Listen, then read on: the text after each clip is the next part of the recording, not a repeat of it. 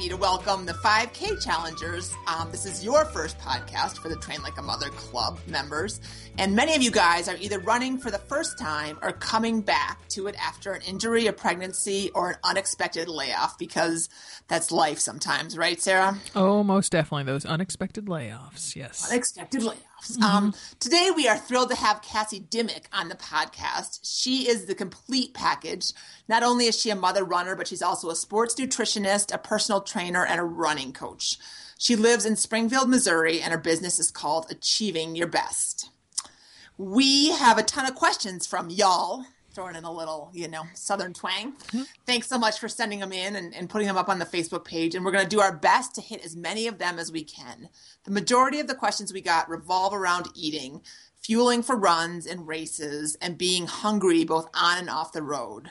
Maybe it's hungry on the road and hangry off the road, right? Or unless you're driving your kids in carpool and then you might be hangry on the road. Behind the wheel, yeah. And you're like, quiet, just quiet. I just need to concentrate just for a minute. That's awesome. Cassie, thanks for joining us. She is taking time out of her spring break in South Texas to um, lend her expertise. That's right. I've been saying y'all a, a lot while I've been down here. So. okay, good. Yeah, we just wanted to get you warmed up, make you feel. That's right. okay, so a lot of the questions started um, revolve around carbs, and uh, is that's a you know an easy four letter word, five letter word if you make it plural, um, but it is a tough concept sometimes to grasp, especially because they are such important fuel. So, Cassie, just um, for the introduction, can you talk about carbs and what role they play in running? Yes, and this is one of the most common questions that I get. And carbs, you know, some people love carbs, some people hate carbs, some people have a love hate relationship with carbs. And so, uh, but they really are the main source of fuel for runners. So they are very important for runners. And people who are not active, don't need to think about them as much or need to eat as much of them as people who are active. So uh, their primary role is really to fuel your muscles. And more importantly, what I always tell people, it's for fueling your brain. And your brain controls your muscles. And so when your brain is happy and well fueled, then it will actually use more muscles when you're exercising, allow you to run faster and longer, which is always nice and you'll feel more energetic and not as hangry mm-hmm. uh, whenever you're eating enough carbs to support your workouts. So, um, so those are you know all the roles that carbohydrates play. So they are very important. Okay, great. Okay, so the first question is coming from Katie about carbs. She says, I love carbs, but of course, not all carbs are created equal. Where should I be focusing my carb love? and let's um let's take that to the idea of we're eating day to day. We're not quite running yet. So so what kind of good car- what are the carbs that she wants in her body just to to for everyday existence and to to become the best runner she can be? Yes, and I love starting with this approach because you really do need to have that healthy base of day to day eating that is supporting your body and improving your health so that you can be the best runner that you can be. So I, I love starting here. And, um, and that is very true. Not all carbs are created equal. And so, um, you know, think I like to tell my clients to think about eating carbs that make your body work a little bit to digest and absorb them which you know it slows down the digestion process and helps you feel full longer. And it also decreases how quickly your body releases insulin which we'll talk a little bit more about insulin uh, because when you produce a whole lot of insulin because you're getting those really quickly absorbed carbs then your body likes to go into fat storage mode. And that's not what most people want. Um, so those whole food carbs that are hard to digest are things like oats and sweet potatoes beans corn winter squash um, those things that are not really processed, you could just grow and eat them right when you, you know, harvest them without doing anything. They don't need food labels. You know, those are some of the best carbs that you can eat. Fruits are also really, really good um, sources of carbohydrates, and a lot of people forget about those. So you can use those for your carbohydrate at a meal or a snack. Um, and then dairy also has some carbohydrates. The natural sugar in dairy is a healthy carbohydrate. The added sugar to dairy is not healthy, but the natural stuff is. And so, and you can see on the food label if they've added sugar or not. Um, but, you know, the ones that you want to focus on are those good, healthy, um, whole food carbohydrates. And some grains like quinoa and brown rice and um, whole wheat, those are also healthy, but you just have to be careful because a lot of them are overly processed. And anytime it's really processed and easy to absorb, it's not going to be as healthy for your body. Um, and sugar is really the least healthy thing. You know, that's something that um, the smallest amount of your carbohydrate should come from. And, um, you know, I like for people to use real sugar, like in homemade treats or, you know, homemade cookies, things like that, quality dark chocolate. Um, and so not doing the processed food that is usually high in fructose. And um, just a quick note about fructose it is processed differently in your body. So it goes straight to your liver and it can cause an increase in your triglycerides, which is an unhealthy fat um, if you have too much of it in your body. And so, and it's just really easy to get that insulin release. And again, insulin's a hormone that um, produces more fat storage. And so, um, you know, those are things you want to try to diminish, and um, and eating less of those really easy to digest sweeteners is how you do that. So back up for a minute because um so brown rice and quinoa like those are two I always feel like those are like the the holy grain the like the holy grain carbs. I don't know what to say but like they're like you know they're the the pinnacle right? And you said that they're not they're they're processed well, they they're processed in the way that they do, you have to get them off the plant, and they still have to process them down. They they are a whole food, but they're just more processed than a sweet potato. So okay. I'm just you know giving you levels. They are still good, but I want I really like people to focus more on the you know sweet potatoes and and corn and beans, you know, those kinds of things first, and then have some of those other grains in there as well. And um, and a lot of times, people again, people think that quinoa, anything with quinoa is healthy, and so um, you know, just regular plain quinoa that you make at home is is excellent. But the stuff that's processed, like the quinoa pasta, is not near as healthy as having something like a sweet potato. So, sure. oh, and, um, and, and also then with that, if um, brown rice, I mean, you know, you can get the quick cook brown rice, or you can get the kind that takes like fifty-five minutes to cook. So, faced with choice and lots of time, you're saying, are you saying that the longer, the stuff that takes longer to cook is less processed to begin with? Correct. And so, and I know people are busy, and that's one reason that I do focus on things like the sweet potatoes and beans. And, you know, those are really faster to cook than the 40 minutes or whatever it takes to cook brown rice. Um, that's not going to be parboiled already and salt added and things that they do to make it cook faster, mm. um, which also, again, makes it absorb faster. So, mm-hmm. Mm-hmm. So um so wild rice is your best bet, right? I mean that's like eating. Oh, I love my mom used to make wild rice soup all the time, and I was just I, I love it. I mean it's very good, but it's it's definitely like a long time to cook. It's very very toothsome. To yeah, it's very yeah. toothsome. Yeah. It's like hump, nope, still chewing, toothsome. still chewing. Yeah. yes, exactly. So because your body does have to work to digest those, and that is a good thing, you know, um, in general on your day to day nutrition. So. Um, yes, and and things um, that are processed are a lot easier to eat, a lot more of quickly, and that you know is another thing that tends to be unhealthy for people because we just before you know it you've eaten way too much and mm-hmm. and uh, that's not a good thing. That's so, true, actually. Yeah, I mean, because you can just like suck down thin mints, right, one after the other, right? Where like you, you, know, one in the amount of time it takes me to eat like one, you know, spoonful of wild rice, I could have eaten like six thin mints in that time, right? Exactly. Yes, and they just dissolve right in your mouth. They go straight to the liver. Oh, but they're so good. I know. I saw a funny thing uh, on Facebook about those. So a post that someone put, you know, how many of these thin mints do I need to eat before they start working?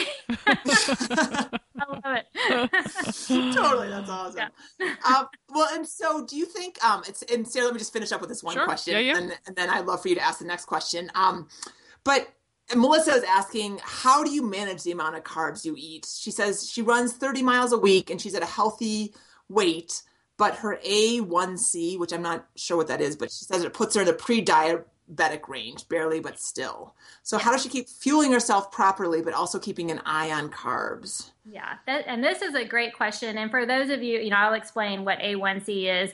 Uh, but it's hemoglobin A1C and it's a blood test. And if you don't know what yours is, you should absolutely get that tested.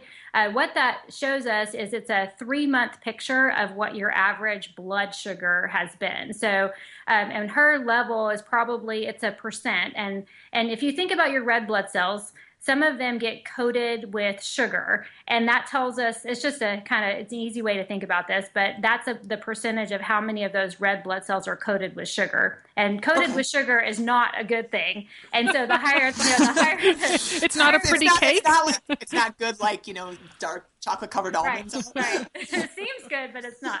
So, um, but so the higher the percentage, the more of those red blood cells are coated in sugar, and um, and that is not a good thing. And that tells us also how your body handles carbohydrates, and not everyone handles them the same. So, um, you know, your a red blood cell has what a half life of three months. So every three months, it your your blood cells kind of turn over, and so if you have one red blood cell, it lives for three months and then it dies, and another one is produced. And so that's where that three month number comes in. So with her um, hemoglobin A1C was probably above. You're looking for something under 5.6 um, is what your goal is. If it's above, if it's 5.7, that puts you in the pre diabetic range. And so, um, you know, that's when you really need to say, okay, my body's not handling carbohydrates well. And so I need to work on decreasing that, um, the amount of carbs and helping my body handle them a little bit better. So, um, and this is going to get into a little bit of d- uh, details, uh, but I really think it's important for people to understand um, what insulin does. But insulin is like a key that gets the sugar from your bloodstream into your cells where it can fuel your body. And so the normal reaction for people is you eat you eat carbohydrates, your body produces insulin, but hopefully you've eaten those slow release carbohydrates, and so you're not overwhelmed and your body has to produce too much insulin. But um, your pancreas makes insulin, and so it releases that, and that get, is that key that gets the sugar to where it can be used.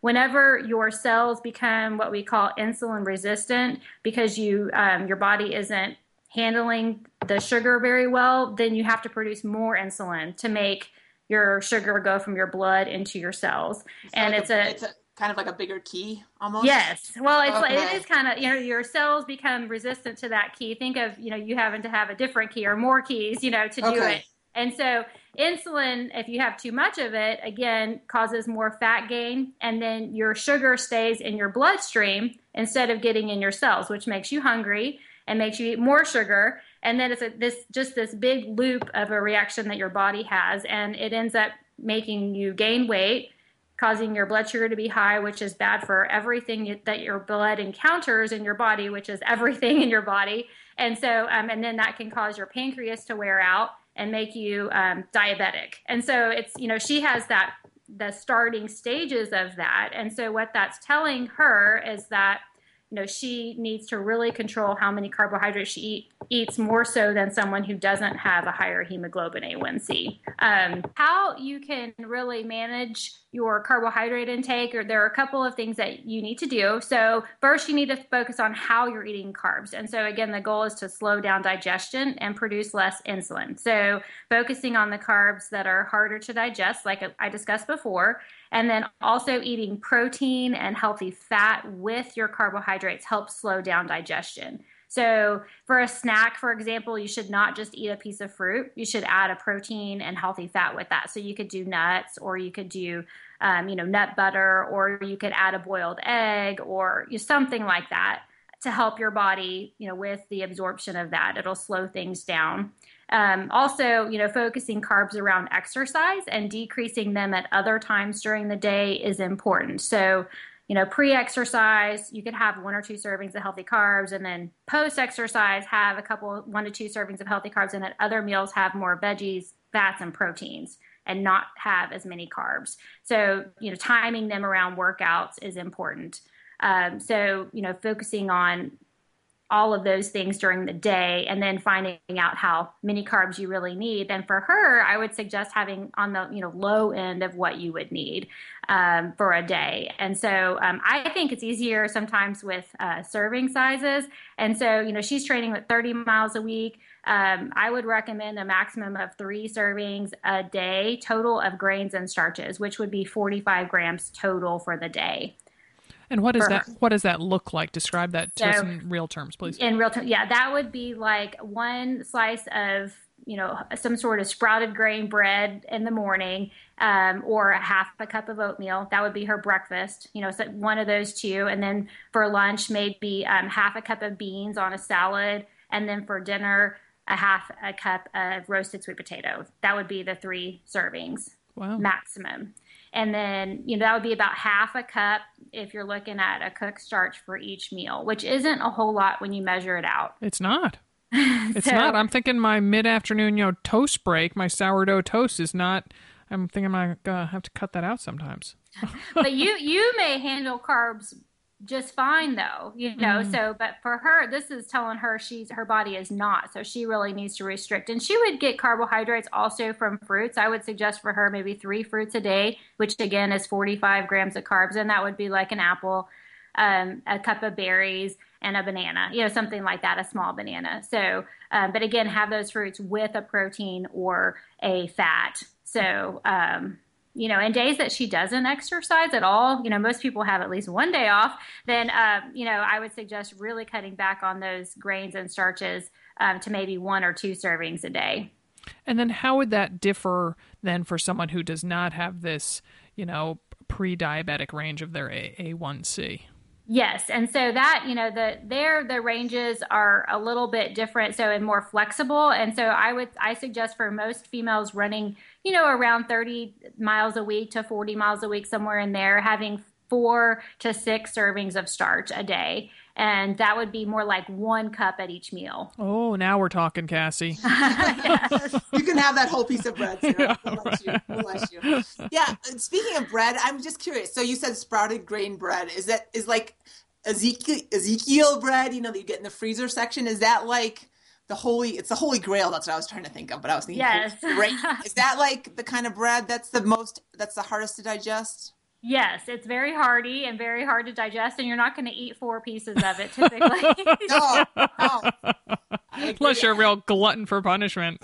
right, right. So, yes, and that would be good for day to day bread. Now, you know, we'll talk about around workouts a little later because you don't necessarily want things that are that hard to digest right before a run. Mm-hmm. And so, you know, the sourdough, like uh, Dimity mentioned, that is excellent for before a run um, you know, right right around your workout because that's a little bit easier to digest. And sour, you know, sourdough is a good, is a good call, and it tastes really good as well. So I do have to say it is cracked wheat sourdough from Trader Joe's, ah, so there is some. Yes. It's not yes. completely, you know, uh, white. So yes, which is good.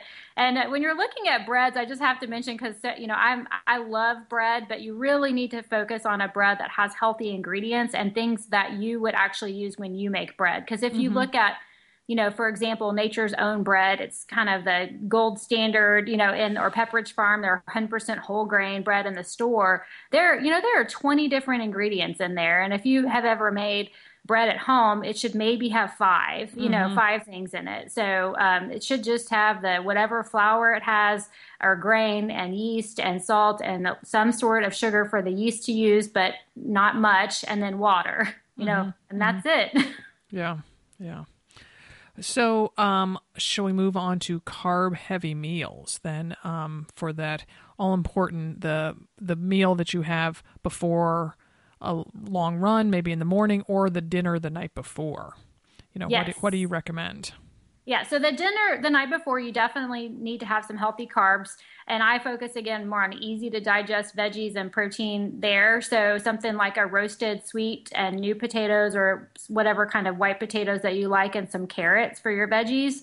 Um, so they have lots of potassium in them. And you know, I usually roast them in olive oil and add salt and pepper and some other seasoning. I like rosemary or Italian kinds of things um, and then have a protein with that, like chicken or fish. That's a lot easier to digest than beef. And so I suggest one of those two. Um, and then if you don't, if you're a vegetarian, I don't know if anyone in your group is a vegetarian, but you could serve, you know, those uh, sweet potatoes and new potatoes and carrots on top of a bed of quinoa, you know, for a protein that comes from a grain um, that's you know would be a good pre-run kind of fuel. So um, and as far as amounts go, you know one to one and a half cups of sweet potatoes would be plenty um, to get enough carbs for a long run. Um, sometimes people eat like four cups of pasta, which is really easy to do, but that is way too much. You know, you don't, you just don't need that much, and it can really uh, just still be stuck in your GI system, which can cause um, lots of GI distress during your run the next day, which is not fun. Mm-hmm. What about if you are having pasta or like, you know, you're having a more kid friendly meal than sweet potatoes, like, yeah. um, you know, rice and chicken or pizza yeah, rice, or something like yeah. that?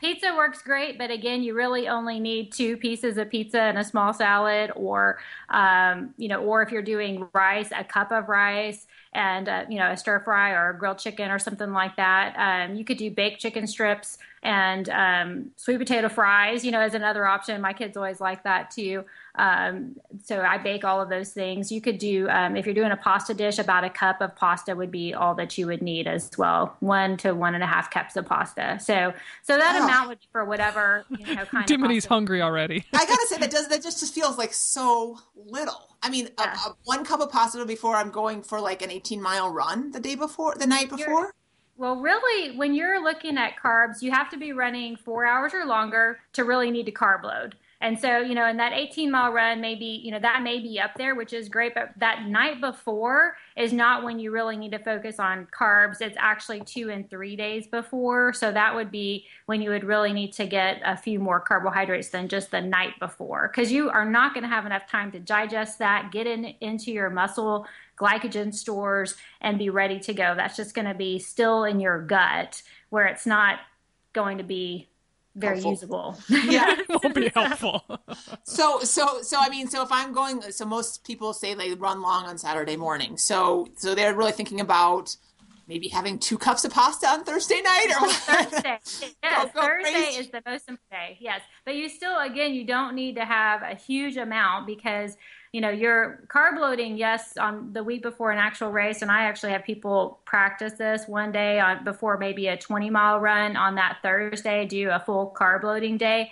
And, um, and that's about, uh, 10, you know, 10 grams of carbs per, uh, kilogram, which, you know, again, you find your kilograms by dividing by 2.2 from your weight. And so, um, so that's quite a bit of carbs. I know for me, you know, it's somewhere around uh, five or 600 grams of carbs for the day, and you just kind of divide that out. So that would mean you would need maybe two cups of pasta.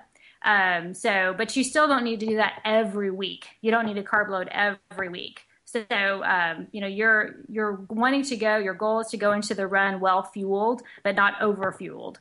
Mm-hmm. So the idea is, I mean, so so if I'm hearing you correctly, we are you know, with the exception of people like um, Melissa who might have a different situation, you want to just kind of keep a nice, steady stream of carbs in your bloodstream, in your muscles, or in your muscles. They're not in your bloodstream, but in your muscles through the week with those healthy, hard to digest carbs. And so that you kind of always have them to call on and you just kind of top it off on a Thursday or Friday before your long run. Yes, that that's sound correct. right. Okay, that is exactly right. Because it's okay. the day, yes, the day-to-day nutrition and eating well after your workouts that really get those glycogen stores you know, really amped up. And if you're training, you have more capacity to store glycogen. So your muscles can actually store more glycogen than someone who doesn't run. Mm. And so mm. someone who's run for years and really, you know, efficient at it, their muscles can store some more glycogen than someone who maybe is just starting out, you know, and those sure. are you know adaptations that you'll get the more that you train. So it does get a little easier um, to fuel yourself. Um, but you know when you're doing when you start out with a 5k and you you know are doing shorter runs you don't need as much either you know? So um, but you know you definitely get better at it and your body adapts. Your body also adapts to uh, burning fat more effectively as a fuel during exercise which is really nice. And so the more you train the more fat you burn too. Yeah. So, all right all right. Well, do you have a do you have a question related to that, Sarah? I did. I did. We have Carla's yeah. question, which okay. um, you were alluding to, um, you know, before shorter races. And Carla's question is: Before a 5K race, is there any need to carb load the night before? And it sounds like the answer is no. She says that she normally has a grilled chicken sandwich and a salad, as she knows her stomach is okay with that, and that um, if if it's cooler for breakfast, she might have oatmeal. If it's a little warmer, she might have a protein shake and half a banana and she's always thought it was better to go a little light as it's only a 5K. And she wants to know if that's the best plan. Yes, I would say absolutely. You don't need to carb load before a 5K. It'll actually slow you down if you try to do that. And so, uh, you know, keeping it light is perfect, and fueling well that you know all the time leading up to it is what's going to help you have the best performance. So, uh, you know, and I like that she knows what she tolerates well because that is so important. You know, one thing that works for one person may not work for another person. And so, and she also has a really good balance with some healthy carbs from the bread, you know, that are pretty easy to digest because it's right before a race. And then she also has some easy to digest protein like chicken Um, and then I'm assuming she has some healthy fats on her salad. She wouldn't want to eat too big of a salad, but you know, a small dinner size salad's fine. Um, and then you know, having uh, feeling satisfied but not full is a good goal before the night before a 5K.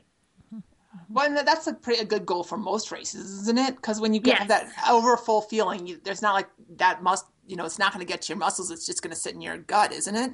That's correct. And when you start running, you know, you're not going to be focused on digesting. And that's definitely something people need to understand because you know we you can't your body's not going to be digesting well when you're running running's very hard on your stomach and so um, and two people that tend to have the trots or have you know gi issues in their lower gut whenever they run don't want a whole lot left in there when they start running. And so it's much better to you know really focus on eating a few more carbs. The you know two days before your race and then keeping it really light and easy to digest kind of like when you you know are sick or have you know getting back from a stomach bug like chicken noodle soup potatoes uh, pasta rice those kinds of things uh, the day before and not too much you know just feeling satisfied. That's awesome. So, so okay, I'm I'm headed out. I had my one cup of pasta. I had two cups of pasta on Thursday night, one cup of pasta on Friday night, and I'm going out for you know a long run on Saturday morning. What am I having for breakfast?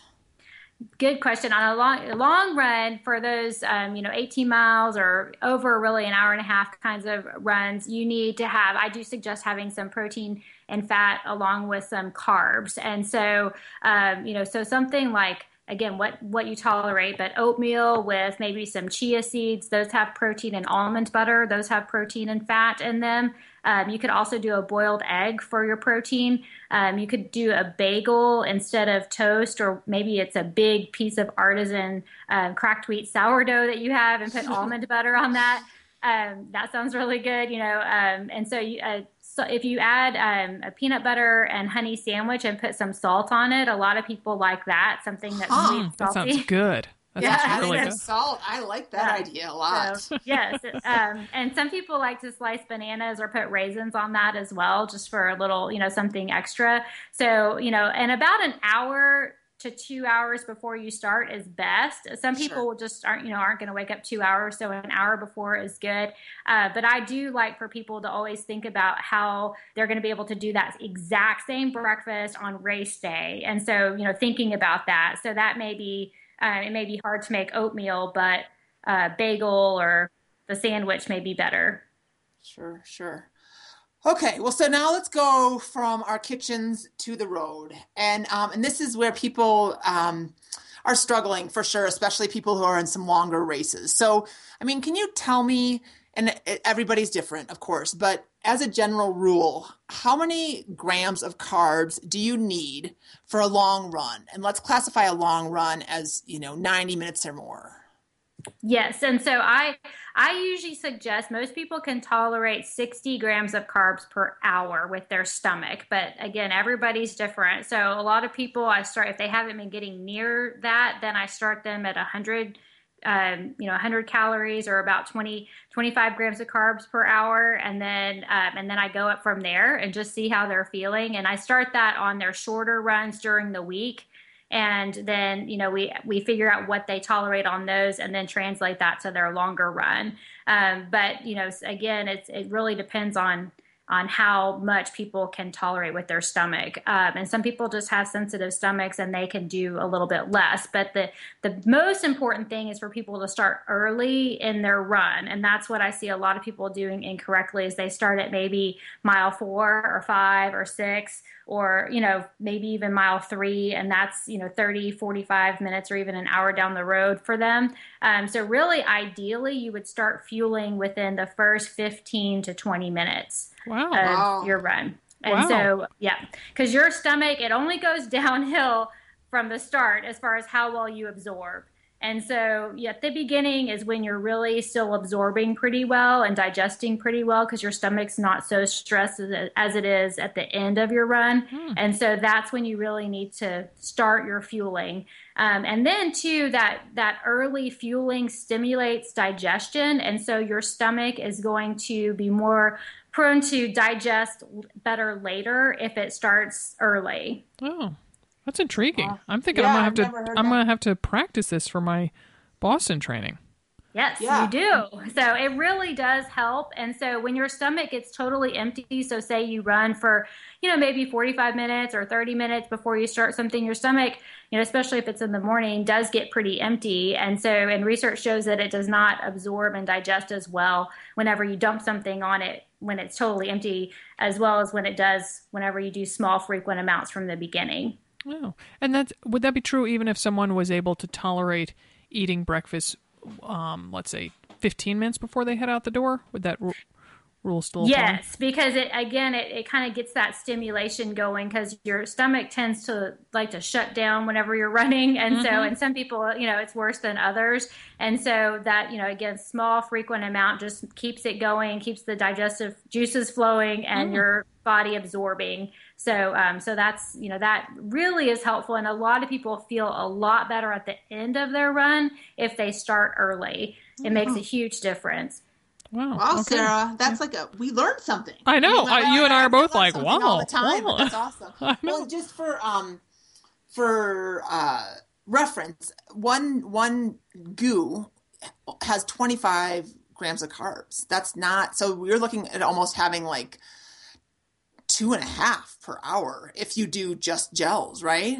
That's correct. And so, you know, and that's a lot of gels to tolerate, you know. Yes, so it is. I usually suggest doing um, a combination. And so, and there are lots of different ways you can do it, but most people uh, that I work with can tolerate one gel per hour if they, you know, if they tolerate gels at all. And so I usually do that. You know, I do it in every fifth. Usually, I try to do 15 minute increments. So instead of by miles, because it really depends on your pace and you know everything. So uh, 15 minute increments. So you're doing something four times every hour. And so um, you would take in, you know, usually around three to four ounces, um, you know, maybe six if you're a real heavy sweater of fluid and then you could do either a couple of um, the GU chews or the or one Clif Shot Blok you know something like some people like those chews and that would work well for each 15 minutes. And then on the 45 minute mark you would do a gel and just keep repeating that um, does that make sense how I said that? Yeah. okay. And yeah. then, um, you know, you could also do, you know, some people really want to do real food um, kinds of things. You know, a date has about 18 grams of carbs in it. So you could do one date every 40, every 15 minutes, I mean, um, and get your needs met there. So, um, you know, you could do something like that. Um, and so there are really lots of different options. You could do a sports drink instead of the chews and do a sports drink, um, you know, about four to six ounces of sports drink every 15 minutes, but on those 45 minute marks, do a goo there as another option. So, wow, that just, that feels like so much, but I, I, I understand the argument behind it. It just feels like a lot, you know? So I yeah. guess a, a big thing to take away from this if nothing else, is that you've got to try this during a long run.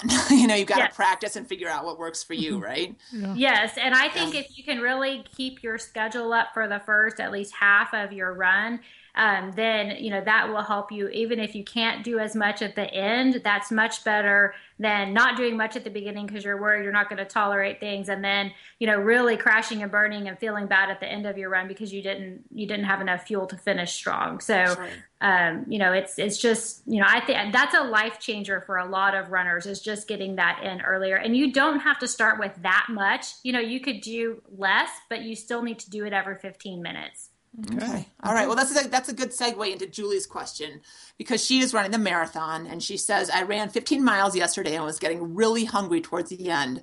That was about three hours, and I anticipate about a five and a half hour race time for her marathon. She says she eats chews every three miles and drinks water, but clearly that isn't doing the trick.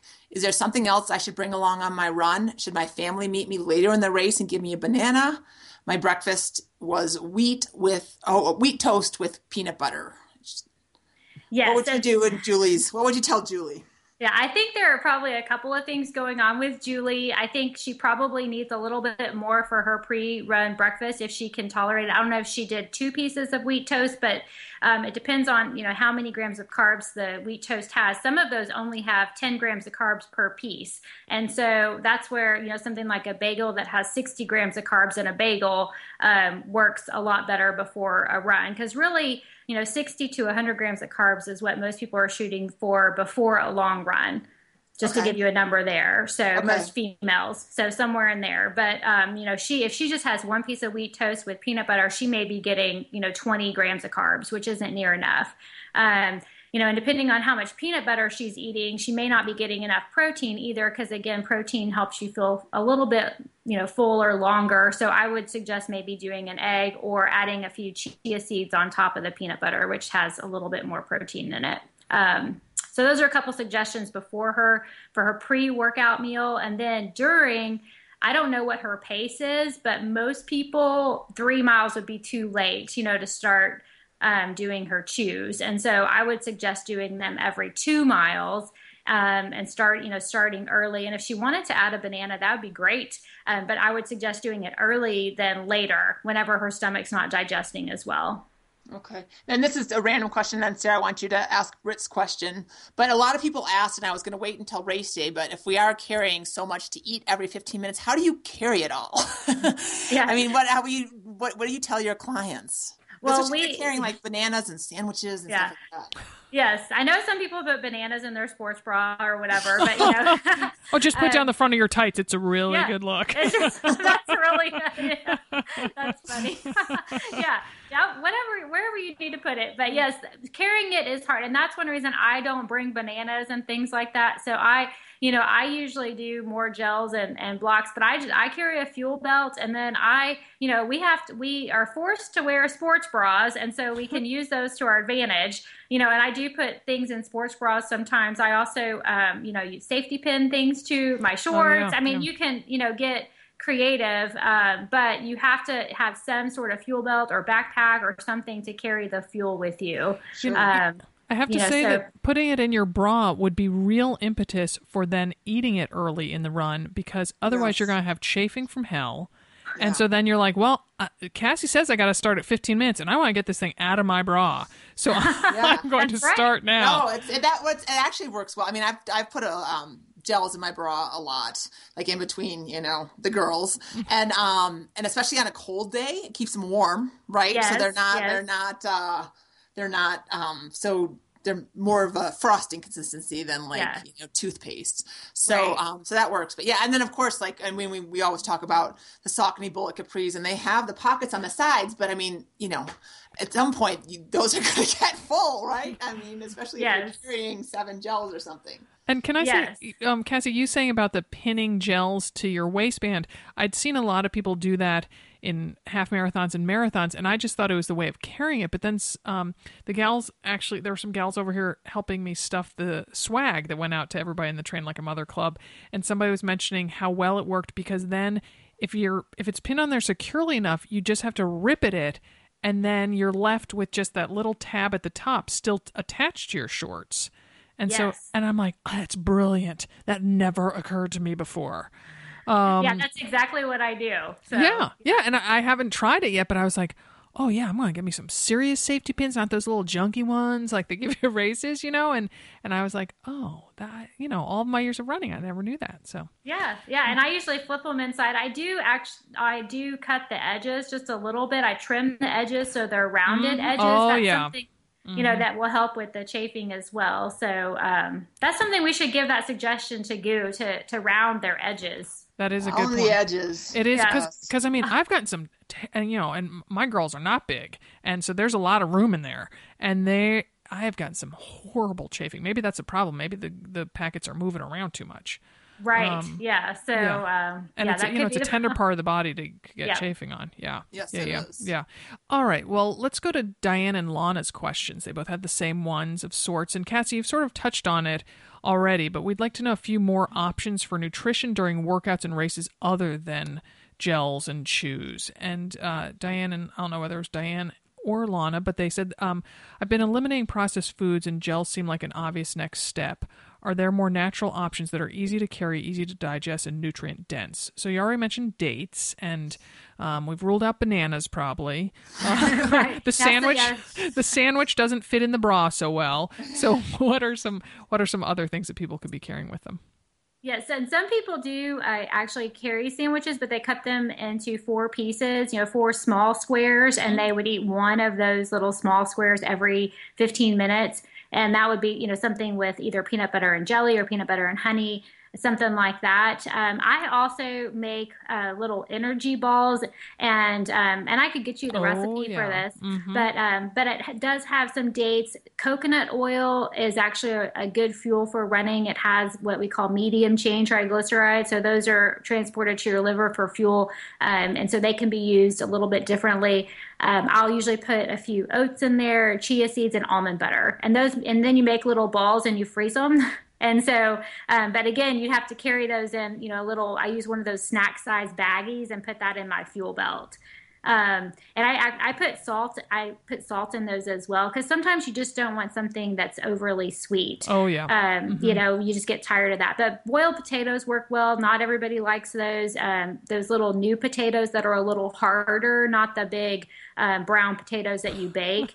Um, those don't. don't those bring don't Idaho potatoes with you. That right. So wrapped in a pocket, doesn't it? Wrapped in tinfoil with some sour cream and chives. Yeah. Cassie told me to do this. so uh, and raisins work really well too. Those are really easy uh, to eat as well, and so and people like the taste of those or any you know any kind of dried fruit. So, um, but I you know and so I usually have people do a mix of dried fruit and then those little energy balls um, that you can make, and you can you know you can add all sorts of stuff to them to make them what you like. I I also like. Um, the little ginger, the little ginger that's um, sugar coated ginger. Oh yeah. Oh, that's good. Um, oh, that's really yes. Good. So um, and and ginger snaps, you know, I make a homemade little ginger snap ball as well, and I've eaten those on on a run too because ginger kind of calms your stomach, that's, and I just like ginger snaps. Well, that's what I was thinking that, that that crystallized ginger that would be really nice to calm down that queasiness that kind of sets in in the in the second half of a long run often.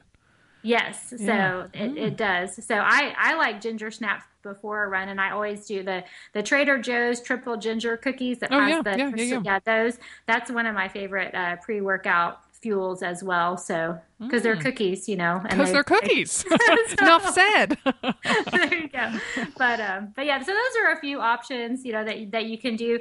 I I do steer people away from dry things like crackers or pretzels because they really are hard to eat whenever you're running hard because your mouth is a little dry. So something that's a little more moist is is better. So. Also, I'm thinking they wouldn't last all that well in a bag. It would be like right. like oh here's my bag full of dust. yes. so. I also like um, Larabars. Like when I was doing yep. Ironman, those were good. And then I also really like um, the Clif Z bars for kids. They're kind yes. of uh, they're not um they're moist yeah they're softer yeah. word yeah they're softer um yeah, you know they're not like a, a, nature valley granola bar where you kind of crunch crunch crunch but they're softer so i i often have those um as two more options. Those are not quite as whole food as we're talking about as dates, but they're Larabars are probably yeah. Z bars. Mm-hmm. Yeah.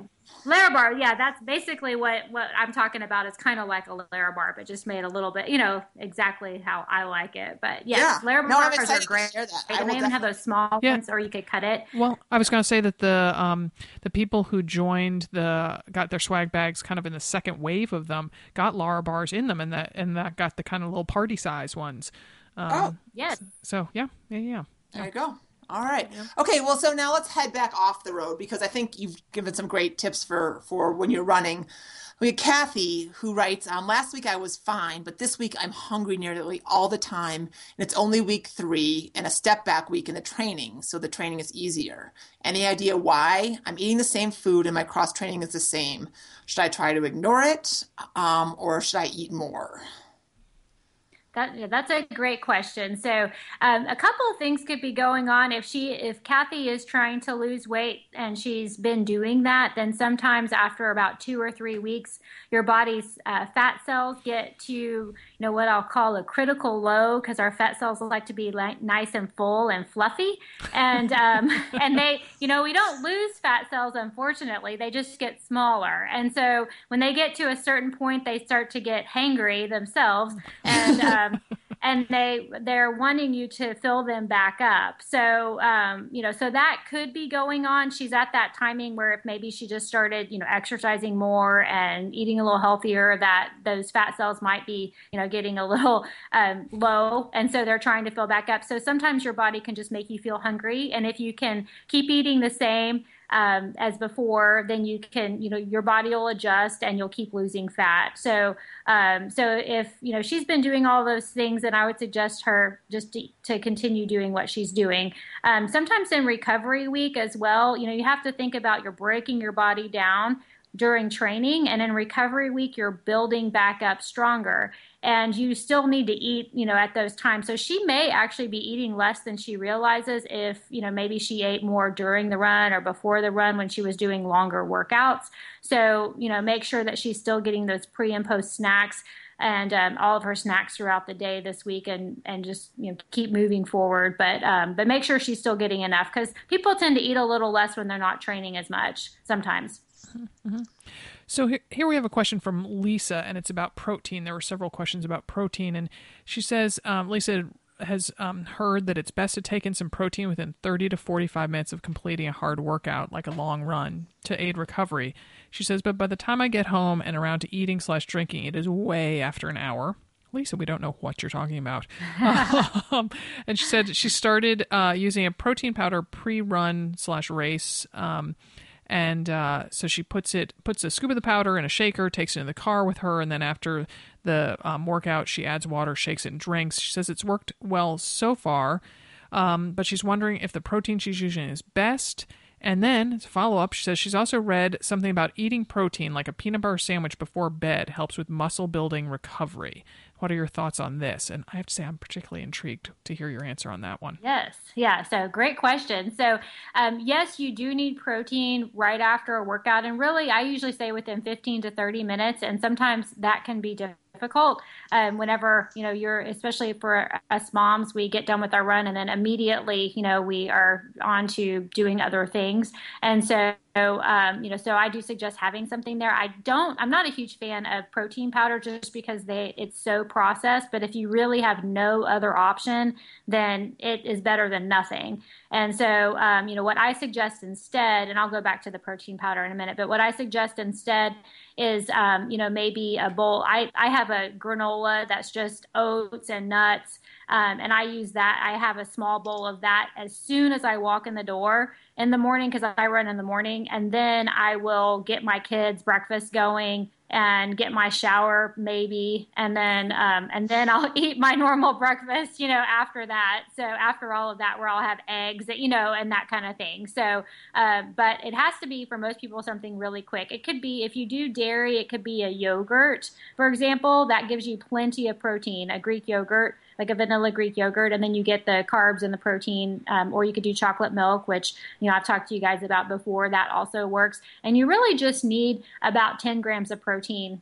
Um, just to get that process started of rebuilding, to let your body know you have the fuel to build stronger, and that's your goal. Um, and then within an hour, have your normal breakfast. Okay, so we're going to need that granola recipe as well. We'll share that with you, Lisa. So yes, and uh, as far as the protein powder, if you are if you have to do a protein powder, and again, you can just get in the habit of that because it's easy, but it definitely is not as healthy as having a whole food. But if you do a protein powder, I suggest doing the unflavored kind. That's just a whey protein isolate that's the you know highest quality protein that you can get and it's not going to have anything strange added to it. And then you could add you know whatever fruit or something to it if you could. So but she probably if she's just doing shaker she's just doing water.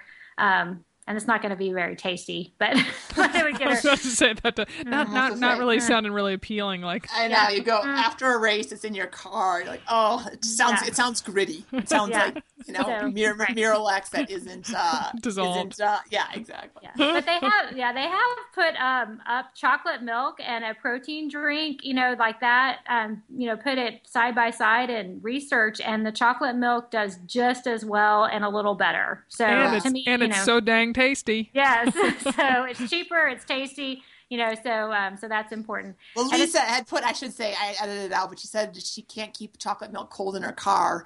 But I have to say, like, get a lunchbox or a little cooler and a little ice thing, and just, I mean, that's that's cold enough, unless she's like living in uh, a koozie.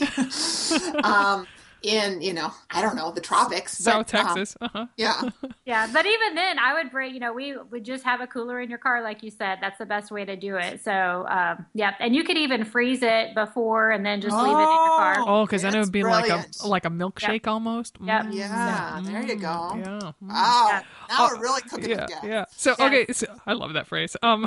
So um. So and then how about that peanut butter sandwich before bedtime? Yes, and so when anyone is actively trying to put muscle mass on, one of the you know one of the best ways to do that research shows is to have that high protein snack before bed.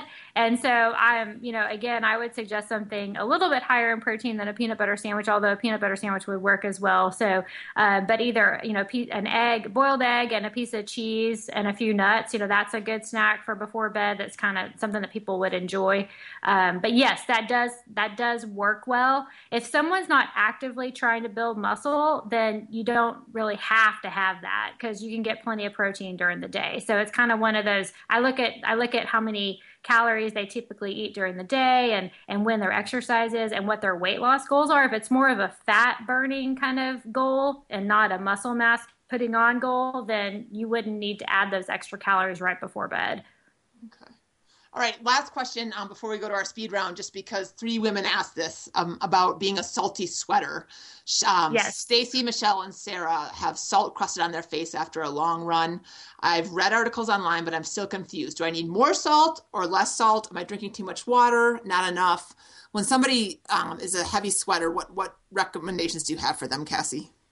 I would suggest that that they all weigh themselves before and after and see how much fluid they're losing because it could be you know both salt and fluid that they need more of. So um, and those are separate. You know, some people do have more salt in their sweat, so she would need more salt if she's a salty sweater.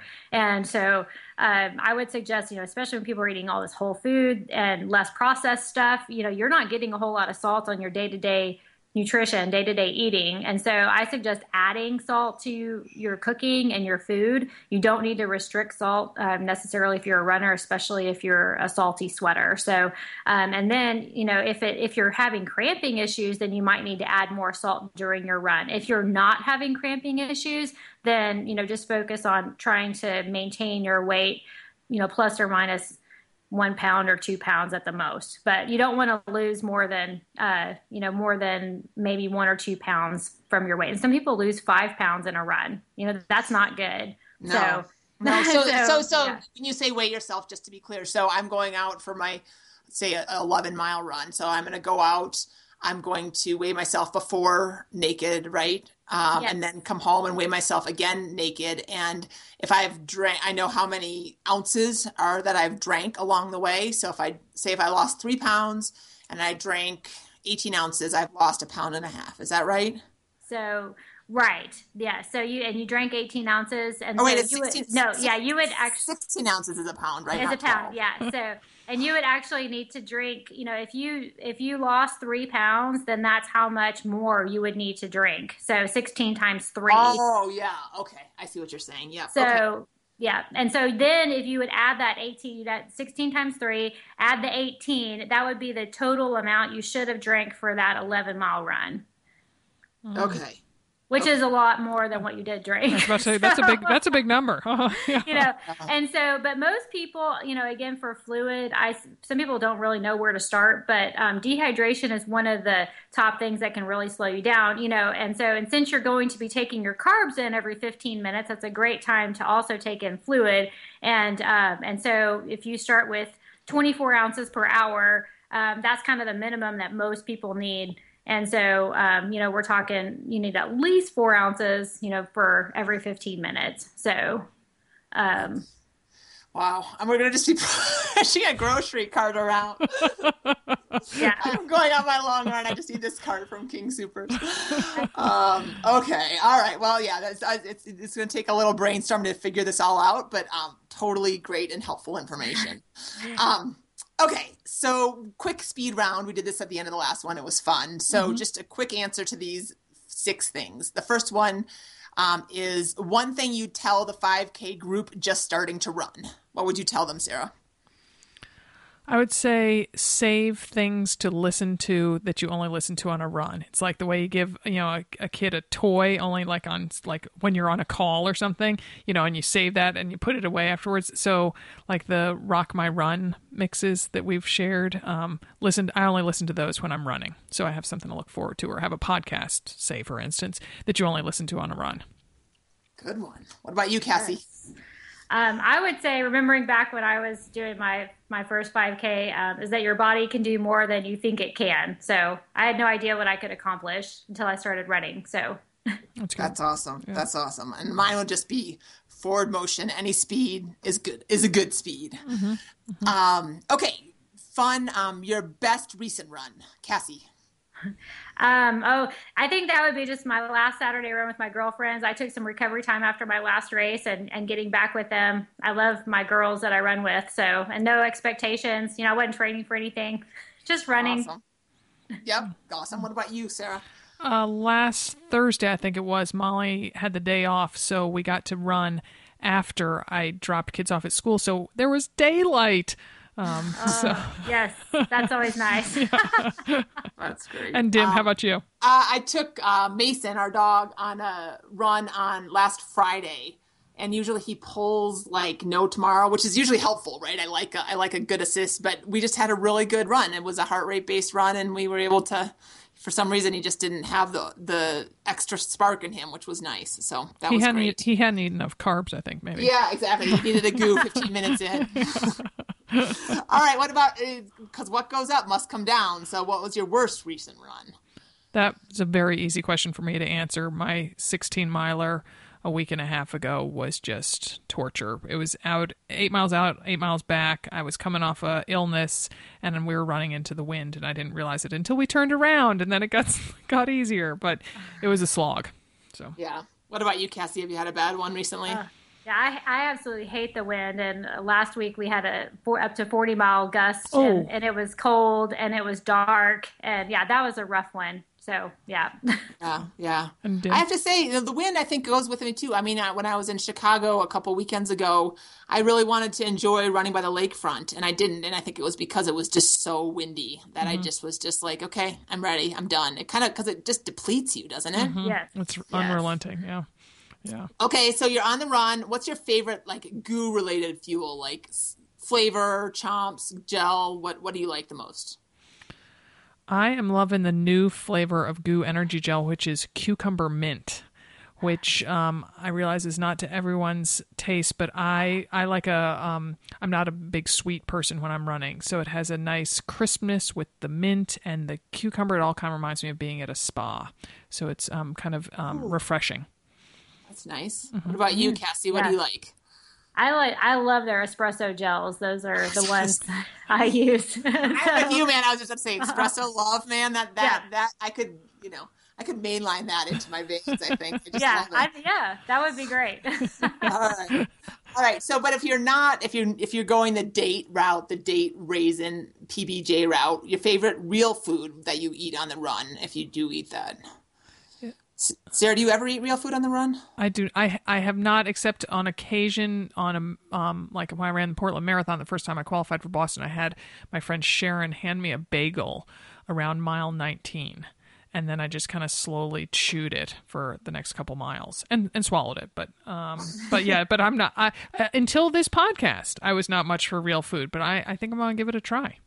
All right. Yeah. Well, good. Yeah. What about you? What do you your as your energy balls, Cassie? yes, yes. Those those would be my favorite real food for uh, fueling. Yes. Yeah.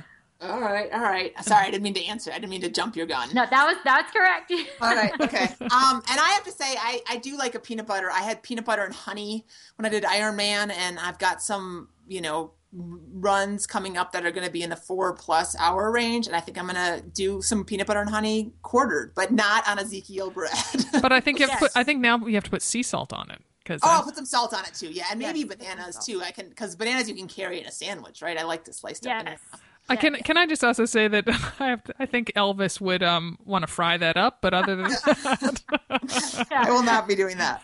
No. All right. All right. And then your last mo- and the last thing, if you have a mantra right now that you use when you're running, what are you what are you using to get to Boston in 2016, Sarah? So I used it on my eight times three minute tempo hill repeats the other day, which is stay strong. Stay strong. All right. Do you have one these days, Cassie, as you run for recreation? yes, mine is enjoy the journey. You know, I'm I'm very task oriented, and I kind of focus on uh, get just getting to the end result. And sometimes I miss out on all the stuff I should be stopping and smelling the roses on the way there. So that's what I'm focusing on right now. Nice, nice. Yeah. Mine's gonna be mine. It's gonna be. I've been working on breathe, breathe, oh, deep breaths. Yeah. Very good. It's harder than you think. Breathe. It is. it is. And yeah, I was just trying to, especially, we've been working actually in the Train Like a Mother Club. Um, I give out uh, these messages over Motigo, which is an app that um, can play different messages along uh, a run. And um, we've been talking about a last mile mantra. So, mm. like, it's the last mile of your challenge race, and this is your last chance to get out of the race what you wanted to. So, what is that? Is it enjoy? Is it breathe? Is it push? Is it whatever? You know, mm-hmm. one mm-hmm. um one woman came up with faith, which I thought was great. Mm-hmm. Um, so I don't know. So that's kind of another way to think about it. Like you have one mantra, and then that last mile, you're like, okay, this is it. This is my last shot. Let's go. you know? Yeah, that's awesome. yeah, that is awesome. Well, gosh, thank you so much, Cassie. I, I feel um, like I'm going to go back and listen to this podcast because I I definitely can take away a lot from this. This is awesome. Well, good. Yeah. Well, we really one more just finishing thing. We we talked a lot about carbs, but um, you know, just to tell you and make sure that people understand how important they are. You know, re- research actually shows that if you do a mouthwash of something that has carbohydrates, like a sports drink, say at the end of your race, your stomach shuts down down or you don't feel like eating a lot, even if you put some sports drink in your mouth or a gel in your mouth with some water and swish it around um, and spit it out, your brain actually gets that trigger that you're it's getting carbs and you will fire more muscles and be able to run longer and stronger than if you didn't do that. So I- heard that um, uh, that research. I've heard it several years ago, and I can't tell you how often I then totally swish my gel in my mouth to be like, reinforcements are coming. It's okay. Here it comes. yeah. And um, um, and and there have been times that you know mile twenty four or something of a marathon. I'm like, okay, I'm just gonna swish it and then just spit it out. Yeah, you know? I've done that as well, and yeah. it does. You know, so your brain really likes to have to know that it has carbohydrates and mm-hmm. your it holds back it always holds back you always have a little bit left in from your muscles um, but your brain is the one holding them back so keeping that brain happy with those carbs during your run really can help mm-hmm, mm-hmm. Awesome. All right. So let's okay. all go swish, swish to get to get the belt most out of our day. We're gonna go swish some gel, spit it out, and then go work like we're on a tempo run, right? oh, except for Cassie, who's going to enjoy her spring break. So. That's right. well, thank you so much. You've been super helpful, and um, and we will see you next time at our next Train Like a Mother Club podcast. Many happy miles.